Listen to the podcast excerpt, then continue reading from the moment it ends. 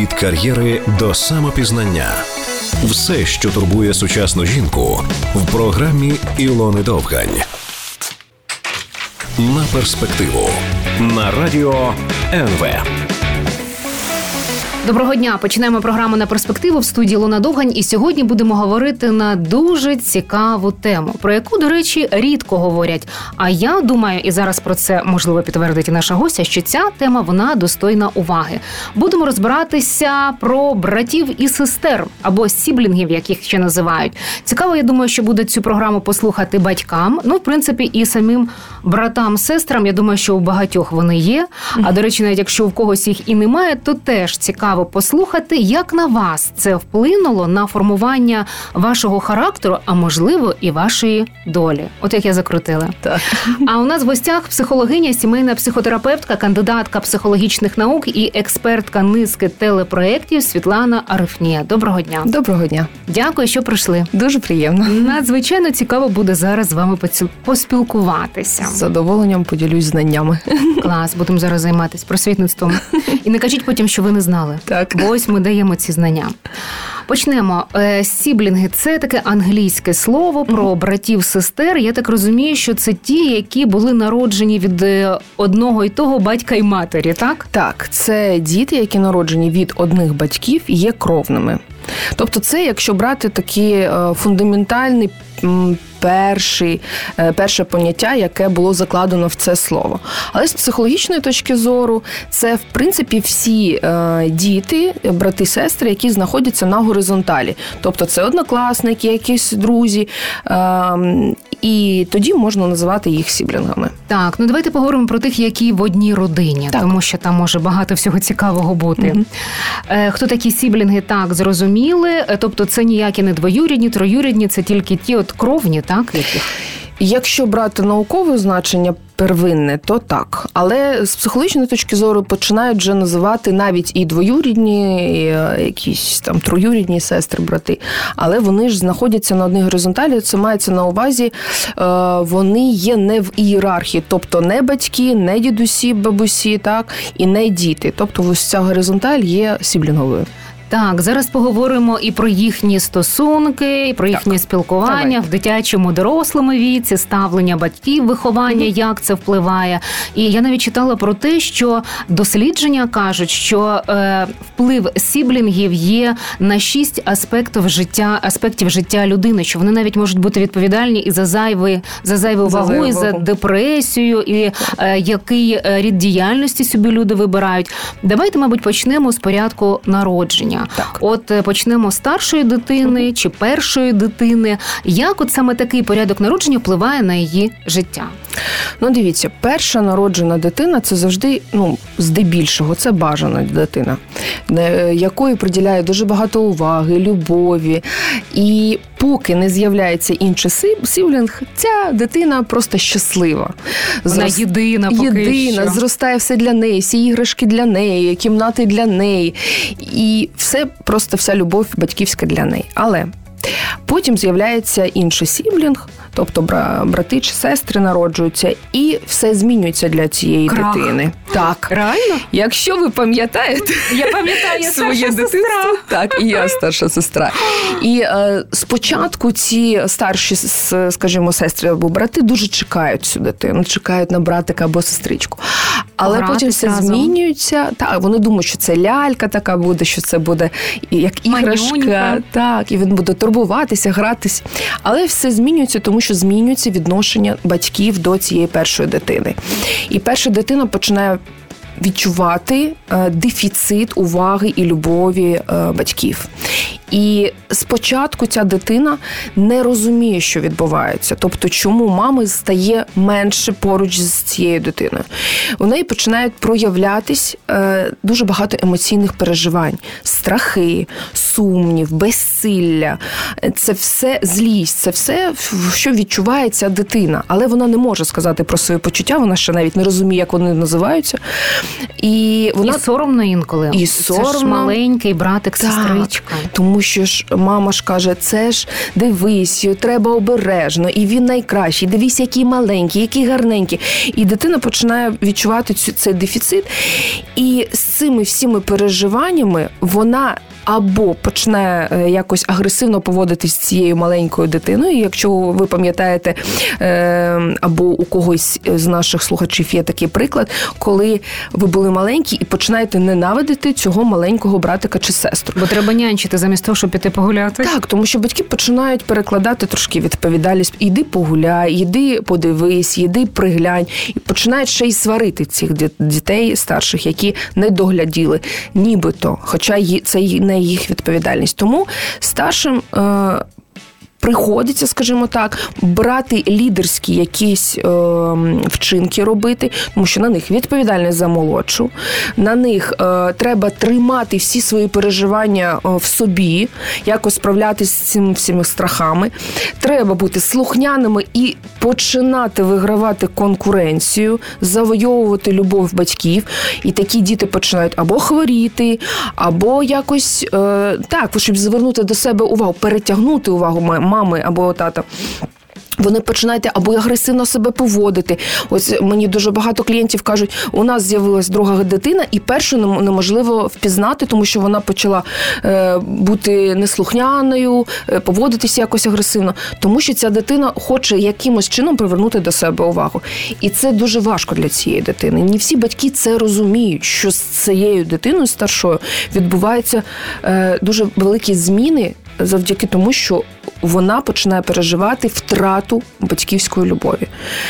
Е, І тут багато треба сказати про те, що батьки повинні поводити себе, е, розуміти це, пам'ятати про це і е, поводити себе так, щоб дитина не відчувала цього дефіциту. Тобто як як умога наскільки Окремо можливо час проводити, наскільки щоб можливо час лише з нею.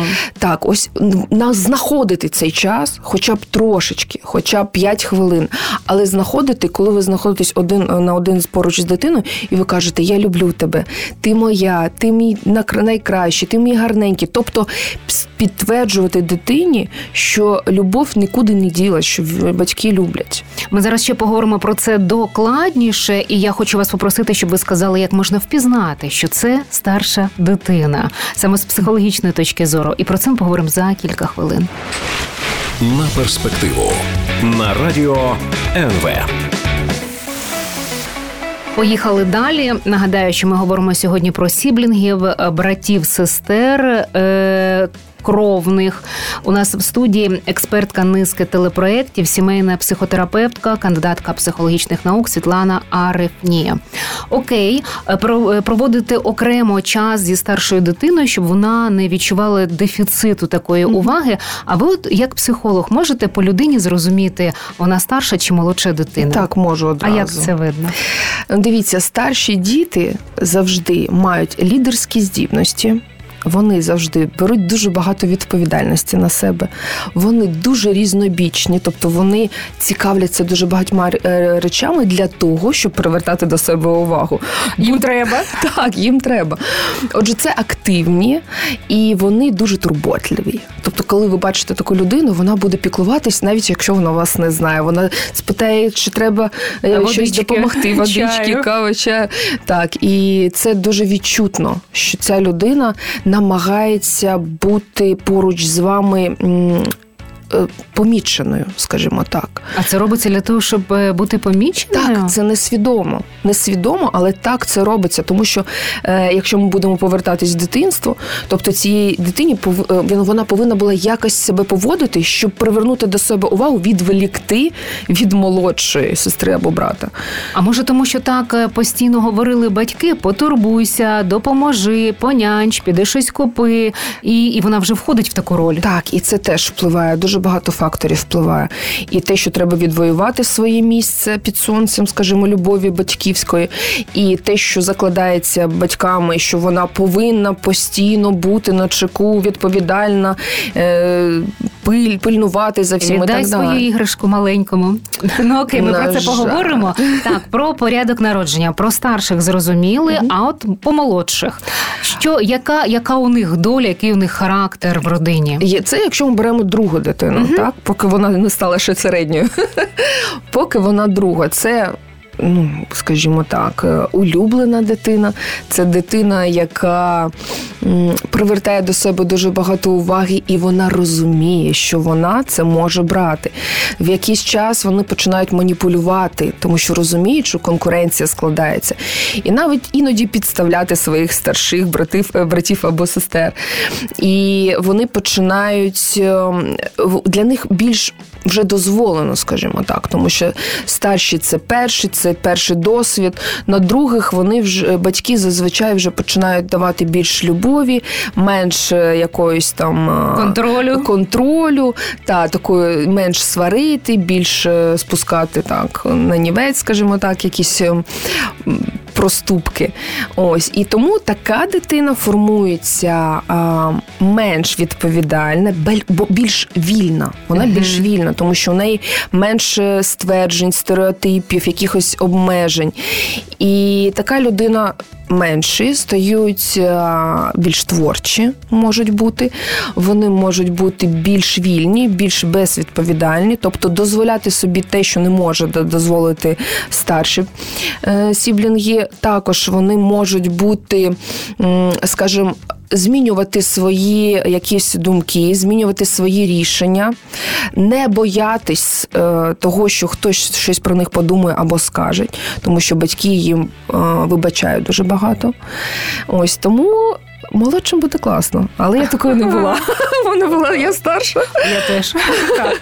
Окей, а якщо е, є троє дітей, наприклад, Мгм. оця середня дитина, ну першу е, старшу і молодшу ми зрозуміли, а от е, середня дитина, оцей бутерброд посередині Так. між ними. І це найважче. Найважче для дітей середніх. Вони більше піддаються депресії, тому що у них е, подвійна конкуренція. Не, е, їм треба конкурувати і зі старшими, і з молодшими дітьми. І вони постійно знаходяться в порівнянні. І своїй особистості, і е, особистісної повного порівняння, і е, батьки починають порівнювати. От подивись на старшу, подивись на молодшу. І тут може відбуватись з психологічної точки зору таке поняття, як е, дезідентифікація. Тобто е, дитина починає робити все, щоб не бути схожою ні на кого. Мгм. І вона починає знаходити якісь е, індивідуальні. е, Скажімо, речі, які будуть відрізняти від інших, і вони Щось своє таке окреме робити, Так. особливо. і вони можуть бути ось е, е, як такими, знаєте, нестандартними, е, обирати якісь направлення, які там не знаю, фарбувати волосся в зелений колір. Тобто те, що буде їх дуже відрізняти від усіх. Ну, але їм найважче, їм найскладніше, тому що. Якщо з'являється і ще то треба розуміти, яка різниця між дітьми. Тобто, якщо е, не дуже велика різниця, тобто вони розуміють, що вони тільки що стали найулюбленішими, і тут е, хтось з'являється. І тому поділяється любов на двох. І А якщо більше ніж троє дітей, тоді як рахується там четвертий, п'ятий? Ви знаєте, як е, в цьому фільмі е, радянському Москва слізам не вірить, коли у тебе вже як там 2, 3, 4, то вони вже Мгм. керуються самостійно, і вже батьки там навіть дуже багато уваги не приділяють цьому. Там вже вибудовується ієрархія, хто за ким спостерігає, хто, Хто за ким дружить. хто кого доглядає. Вони створюють коаліції, тому що в великих групах обов'язково коаліції. Тобто, хто з ким е, дружить, хто з ким не буде там якось е, поділяти якісь інтереси. І тому там вже такими групами вони починають діяти. Цікаво, якщо єдина дитина в родині без е, сестри, без брата, як ці діти виростають, наскільки їм потім в дорослому житті легко, складно, тому що їм не приходилось виживати, як тим, Так. які в багатодітній родині, наприклад, або там, де був братик, сестричка. І цікаво також поговорити, на які на якому ґрунті конфліктують, суперничають і в дитинстві, і в дорослому віці. Але про це ми поговоримо за кілька хвилин. На перспективу на радіо НВ. Так, поїхали далі. Продовжимо розмову. Нагадаю, що у нас в студії сімейна психотерапевтка, психологиня, експертка низки телепроєктів Світлана Арифнія. Говоримо про братів і сестер. А якщо єдина дитина в родині, це погано чи добре для того, щоб потім вона вижила, коли виросте в нашому суспільстві? Так, одна дитина ж не виживає. Вона зростає в повній любові, в прийнятті. Все для неї, їй не треба конкурувати. Вона не поспішає цукерочку взяти, бо вона знає, що це цукерочка для неї. Так, і це перше. По-друге, вона не має навику, е, які є, наприклад, у тих, хто декілька дітей в сім'ї, навику будування соціальних контактів. Тому що е, сіблінгових, тобто на цій горизонталі, те, що я казала, тому що е, вона не не може, вона не знає, як вибудовувати ці соціальні стосунки відносини, і вона починає у неї можуть бути деякі складнощі потім у дорослому житті будування, формування цих соціальних зв'язків. Тобто вона звикла, що все для неї, вона звикла, що вона єдина, що вона є, е, скажімо, лідером, тому що немає конкуренції. А в соціумі, коли вона підростає, з'являється конкуренція. І іноді психологічно такі діти можуть бути не готові до конкуренції. Тим більше, якщо їх, наприклад, не здавали в садочок діточок, е, вони не соціалізувались, і ця проблема буде дуже е, велика потім. Тому це що буде проблемно, скажімо так. Е, з іншого боку, може бути так, що ця дитина в дорослому віці вона звикла, що вона все для неї, і вона може взяти цю модель і продовжувати добиватись чогось. і бути такою егоїстичною, скажімо так, але бути успішною, тому що вона знає, чого вона хоче, вона до цього звикла і вона хоче це підтримувати. Хотіла вас запитати, як по дорослій людині ви б зрозуміли, що це єдина дитина в родині, ну але в принципі, ось ви вже пояснили. Так, ця ця людина спочатку покладе собі, а потім Клас. поділиться з кимось. І це буде дуже помітно. Воно навіть не на свідомому е, рівні знаходиться, але це може бути в якихось вчинках е, таких простих, битових навіть. І в сім'ї така людина буде теж більш ем, вимагати від партнера, для наприклад, мене. спочатку для мене, а потім вже про тебе. І ніякого почуття провини не буде. Ні, не буде. Що вона не залишила цукерочку для інших? Ні, тому що її не соромили як. Е, коли є декілька дітей, нас, скажімо так, виховували на соромі, так? Тому що тобі, як тобі не соромно, не поділитись з молодшим, як тобі не соромно не поділитись іграшкою. А хоча ця дитина не хоче віддавати цю іграшку, це її іграшка. І дуже багато було перетинів цих психологічних меж, які дуже важливі для дитини, для того, щоб бути повноцінною індивідуальністю. Клас, а давайте поговоримо про ці перетини. Теж mm-hmm. дуже цікава історія. По-перше, коли, наприклад, е, ну окей, давайте почнемо з того, що з'являється е, маленький братик, сестричка, і старший якось автоматично стає нянею. mm Я навіть пам'ятаю, у нас в дитинстві е, говорили е, до бабусі, коли ми їздили, казали: О, це е, нянька, а це лялька. Так, на спочатку нянька, потім угу, лялька. Так, так, На старшу і на молодшу. Так угу. е, от в дитинстві не завжди ж бувають такі теплі стосунки, як здавалося, між рідними. Е, за що можуть конкурувати, якщо брати ще от е, дитячий вік? Ну, дивіться, по-перше, це і найголовніше це все ж таки любов батьків, любов мами.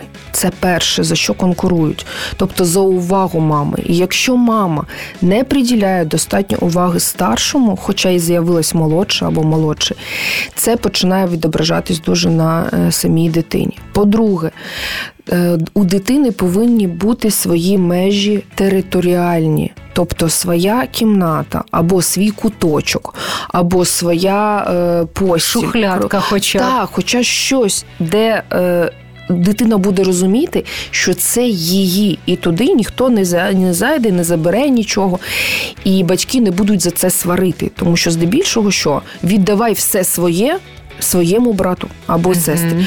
Чому я повинен віддавати? Тому що вона з'явилась, і це вже ось цей е, стирання, скажімо так, меж, які дуже сильно відображаються потім в дорослому житті. А як от в дорослому житті е, це може позначитись на е, людині, яка в дитинстві, яку привчили все віддавати? Ну, ця людина, по-перше, не буде відчувати своєї індивідуальності, тому що вона не буде розуміти, де вона починається і де вона закінчується тільки через агресивні дії, наприклад, які блокують батьки. Але якщо е, функціонально казати, тобто, якщо е, як повинно бути, то це дитина старша хоче відстояти свої кордони, сказати, це мої іграшки через агресію, каже, я не віддам. Батьки кажуть, добре, не віддавай, це ж твоє. Якщо цього не відбулось, тобто. Е, ти не розумієш, де твоє, де чуже і де взагалі ти. Тому що тобі не е, тобі блокували неможливо злитись, неможливо відстоювати себе, неможливо плакати. Це погано, соромно. як це е, хлопчики не плачуть, це соромно, і е, в дорослому житті ти не розумієш, і ти будеш що? Шукати себе. Такі люди починають шукати себе.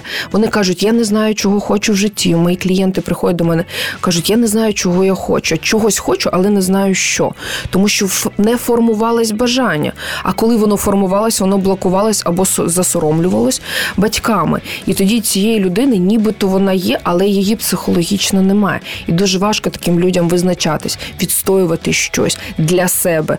От такі люди можуть е, працювати на одному місці на такій маленькій зарплатні і ніколи не сказати, «Е, а можете мені підняти. Вони терплячі стають.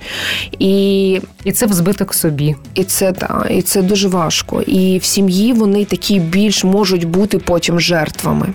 Угу. Угу. Я якраз хотіла вас запитати: от якщо старший доглядає меншого, як це в дорослому віці тоді впливає? Взагалі на стосунки між ними? Е, ну, між ними можуть бути може бути по різному. Чому? Тому що це залежить від впливу батьків, як батьки на це впливають, як вони це пояснюють. Діти починають спілкуватись і вибудовувати стосунки тільки на інстинкті, так, на почуттях своїх. Потім починається соціалізація. Батьки приходять і кажуть, це погано, це добре. І вони починають вже сприймати по-іншому цей світ. Отже, якщо е, я турбуюсь про свого молодшого, тому що мені хочеться. То це одне. Якщо я турбуюсь, тому що мені сказали, ти повинен турбуватись, тому що це маленький, це інше. І воно буде впливати на доросле життя по різному. Тобто, якщо я, наприклад, у мене молодша сестра на 5 років мене молодша, і мені батьки передавали відповідальність. Тобто я як мама була, я повинна була все робити, і ще я щось не так зробила, мене могли там посварити. Так? Угу.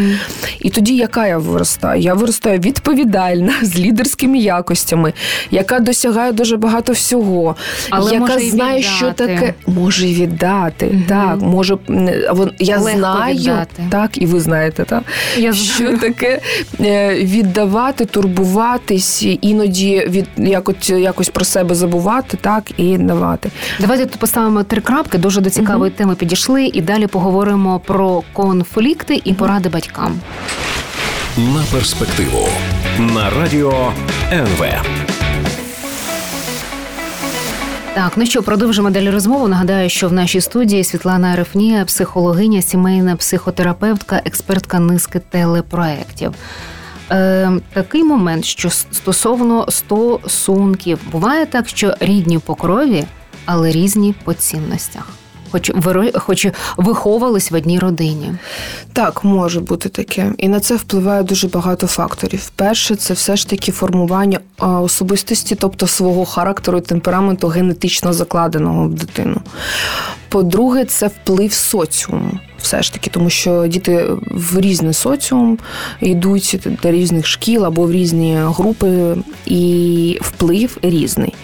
І ця така суміш з'являється свого особистісного якогось формування характеру, темпераменту і психологічних якихось навичок, і вплив соціуму, і вплив ще макросоціуму, тобто е, держава, наприклад, в якій ти зростаєш зі своїми цінностями. І це така колаборація е, всіх цінностей, які можуть впливати на формування цінностей самої особистості, тому можуть бути. Окей, якщо, наприклад, е, в дитинстві не сварилися, а потім починають конфліктувати в дорослому віці, Чому це відбувається? На жаль, це відбувається декілька причин. Вони можуть бути особистісними. Але перше, це коли з мого досвіду, з моїх клієнтів, коли люди одружуються, коли з'являється пара. І пара, наприклад, не дуже якось е, відноситься гарно до там брата, брата чи сестри. І це починає відображатись, тому що вплив сім'ї все ж таки пари починає якось впливати на стосунки, і вони можуть якось погіршуватись. По-друге, це розподіл майна. Це матеріальні якісь питання, які можуть виникати в сім'ї, і це впливає на може впливати на стосунки. По-третє, це можуть бути якісь, наприклад, образи дитячі, які були не висказані, не проговорені, якось залишились і в дорослому житті спрацьовує якийсь тригер, ну якась ситуація, пусковий такий механізм, яка е, починає впливати на стосунки в дорослому житті. Наприклад, я починаю згадувати щось, і це теж буде впливати. А як це проговорити? Ось по-дорослому, усвідомлено, спокійно, правильно або неспокійно? Дуже важливо, я завжди за діалог будь-де і в парах, і в сімейних, і в стосунках сіблінгів із батьками. Тобто ви повинні сісти і проговорити те, що вас тільки домовитись, те, що вас турбує, тільки домовитись. Спочатку говорю, я ти мовчиш, потім говориш ти, ти я мовчу. Тому що якщо починається емоційне спілкування, кожен починає виговорювати якісь образи, а той під якось починає суперечити цьому або злитись, і починається сварка і конфлікт, то ні до чого не приведе. Тому мовчить, розмовляєте, а потім якось домовляєтесь, що ми будемо з цим робити. Це головне питання, яке ви повинні поставити перед тим, як сідаєте. Що ми тепер будемо з цією інформацією робити? Або вибачаємо, або я не можу тобі вибачити, вибач, будь ласка, і тоді ми не спілкуємось. І це така тема болюча, тому що е, дуже багато знов ж таки стереотипів, що ви ж брати, ви ж сестри, ви повинні спілкуватися. Дружити, підтримувати стосунки, так, дружити. найрідніші. І, на жаль, це це психологічне насилля, емоційне насилля. Ти змушений. Так, ти ти нібито не маєш вибору, але цей вибір завжди є. І ви можете з повагою ставитись або або. Е- але не обов'язково любити і спілкуватись. Тобто, ви знаєте, ви десь в собі всередині е, не знаю, сумуєте про це, про цю неможливість, але ви обираєте так, як вам краще почуватись. Дуже класний і дуже гарний і потужний орієнтир це ваш емоційний стан, це ваше переживання. Якщо ви розумієте, що ви дуже ображені, не можете вибачити. Ну, буває таке, от не можу вибачити. Або пропрацьовувати з психологом, те, що я раджу всім, або як якщо не виходить, вибачте, відпустити, ну ви можете не спілкуватися. Не спілкуватися, як же так? Це ж рідний. Так, це ж рідний.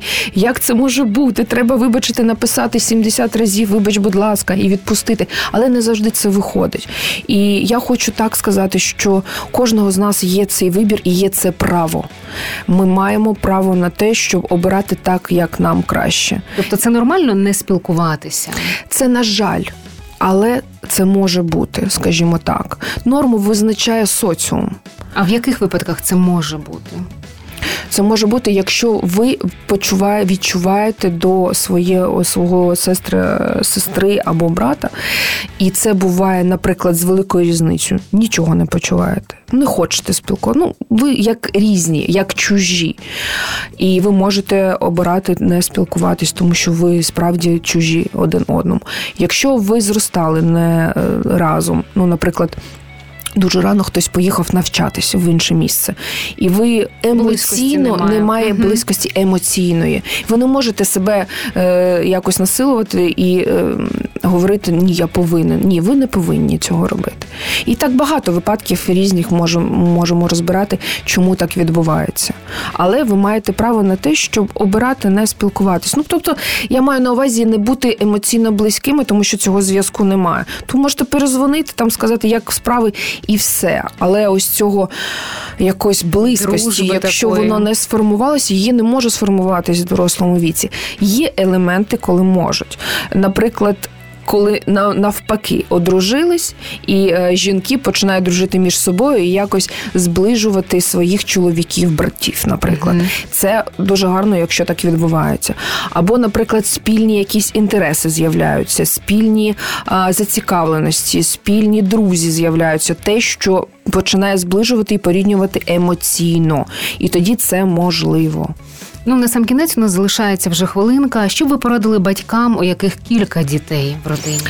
Перше, я хочу порадити це обов'язково приділяти увагу однакову, наскільки це можливо всім дітям. По-друге, е, виховувати командну роботу, тобто постійно збирати всю сім'ю, якісь ігри, якісь е, перегляди, може, якихось е, мультиків. Щось повинно бути командне, тобто сімейне спільне. По-третє, у кожної дитини повинна бути окремий куточок. Тобто, е, ось цей Своє межа, місце. ось ця, де дитина буде почувати себе в безпеці. Тобто, це може а різні бути кімнати з якого віку? Різні кімнати обов'язково, якщо різностатеві е, діти, і це вже починається з 8-9 років. Ось тому, що починає вже статеві формування, лібідо, і тому бажано мати окремі кімнати. Якщо кімнати немає можливості окремо мати окремі куточки. І е, розповідати дітям, що вони мають право, наприклад, е, не давати, не ділитись, тому що це їх. Не обов'язково іграшку віддавати не свою обов'язково. улюблену. Так, не обов'язково. Тобто давати дитині впевненість в собі. Три вітальні потреби, які треба пам'ятати, і на які треба батькам звертати увагу. Перше це безпека. Дитина повинна почувати себе безпечно, тобто вона повинна мати свої психологічні, територіальні, фізичні кордони. По-друге, це любов. Тобто говорити про любов, торкатись, обіймати свою дитину, да? 17 разів обнять, поцілувати раз 10. І третє це визнання. Пишайтесь своїми дітьми, і тоді вони будуть почувати себе е, потрібними, вільними і задоволеними життям. Клас, дякую. Але час летить. Є ще про що поговорити, тому я думаю, що е, до наступного разу так ще буде поспілкуємося і зустрінемося. Нагадаю, що в нашій студії була Світлана Арифнія, психологиня, сімейна психотерапевтка, кандидатка психологічних наук. Дякую всім за увагу. Дякую. На перспективу на радіо НВ.